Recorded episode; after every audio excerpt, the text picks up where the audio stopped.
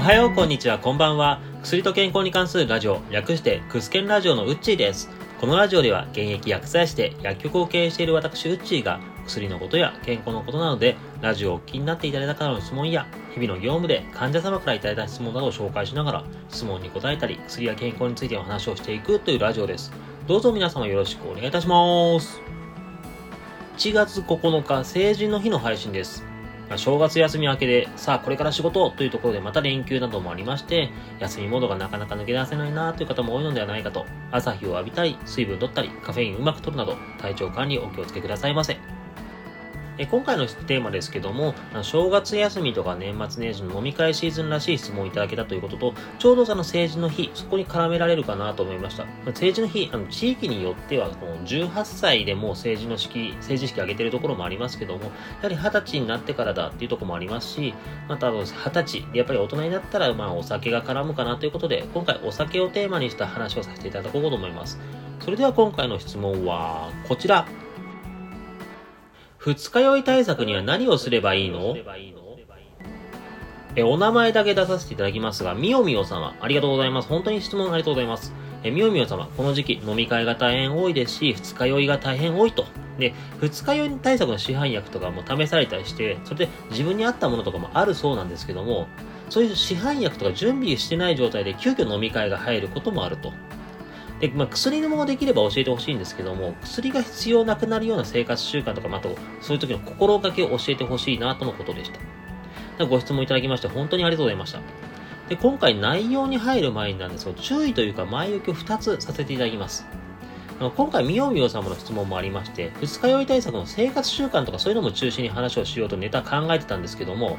あの、年末年始シーズンに患者様とかお客様から二日酔い対策に関していろいろ本当質問をいただきました。ということもありまして、話をする内容がちょっと薬の方にも広げたいなと。それもありまして、今回と次回、2回で二日酔いについて話をさせていただこうかと思います。で、今回は生活習慣とかをメインにしようかと。まあ、生活習慣というか、その飲み会の時にどういったことをしとくと、二日酔い起きにくいかなということですね。それをテーマに話そうと思います。で、次回は市販薬についての話をしようかとも思います。そして、前置きをもう一つなんですけども、次回の時特になんですけども、商品名とかをはっきり出してしまいますと、商品名出した上で薬の比較とかをした場合なんですけども、まあ、例えばの話をしますと、とりあえず二日酔いにはこの〇〇飲んどけば大丈夫だよとか、あと、このなんちゃらという市販薬、これが一番効果あるんですよという言い方をすると、ちょっと薬機法という法律的にすごく良くない場合があります。このラジオ全般で言えるんですけども、僕なるべく商品の名前でなくて、あの、成分の名前で話している。まあ、それは実はこの薬機法に対策っていうのもあったりします。まあ、例えば、わざわざあの有名な市販薬であるものを痛み止めをロキソプロフェンっていう言い方をしたりとか、あと、いつも話させていただきましたヘパリン類似物質。これをわざわざなんで成分名で話すかっていうなってこと、そういうところですね。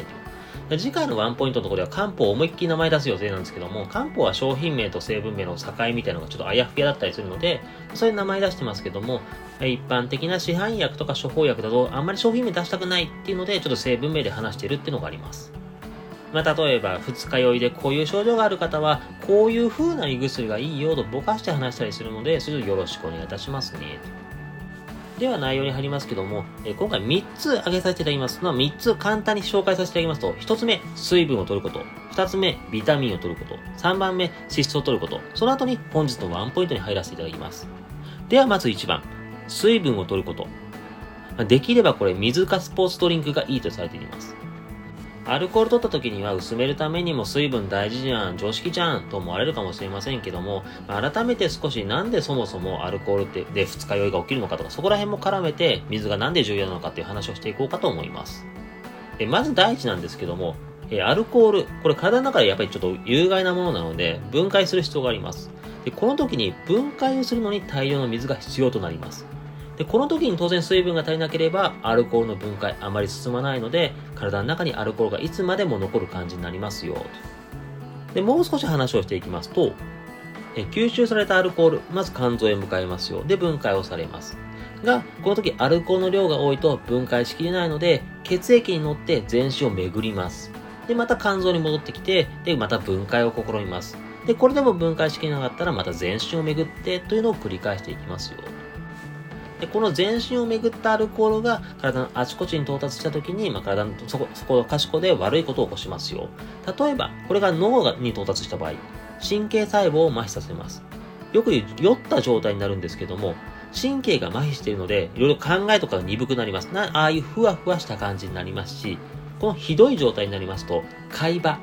海の馬という書いて、記憶を司るところなんですけども、ここの働きも悪くなります。で記憶を司るところが麻痺するので、記憶が飛んだりもしますよ。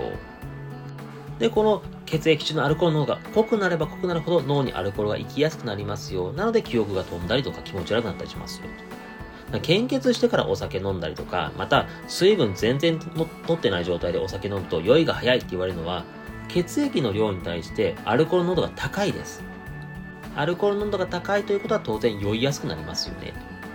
ちなみになんですけども、よくあるアルコールチェッカー。警察の方が酔っ払い運転疑惑の人とかに、はい、引っ掛けて、と言って差し出す棒みたいな機械。あれなんでアルコールわかるかっていうと、今話してきたことですけども、分解しきなかったアルコールの一部が肺に到達して、吐き出す息とともにアルコールが外に出ていきます。なので、あのアルコールチェッカーに反応することで、ああ、この人飲んでんだなってのがわかります。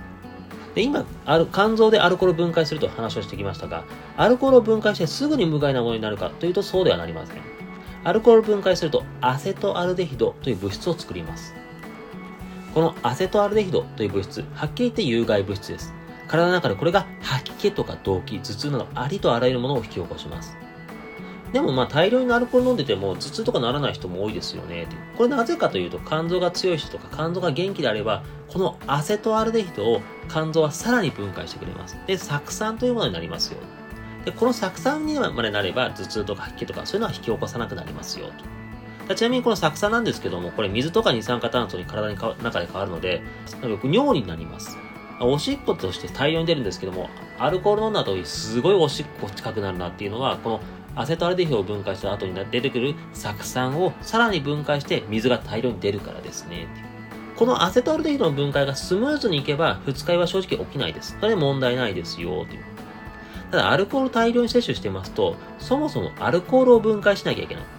で、さらにその後出てくるアセトアルデヒドを分解しなきゃいけない。というふうに、肝臓がもうほんと疲れ果ててしまいます。てんやわんやしてしまいます。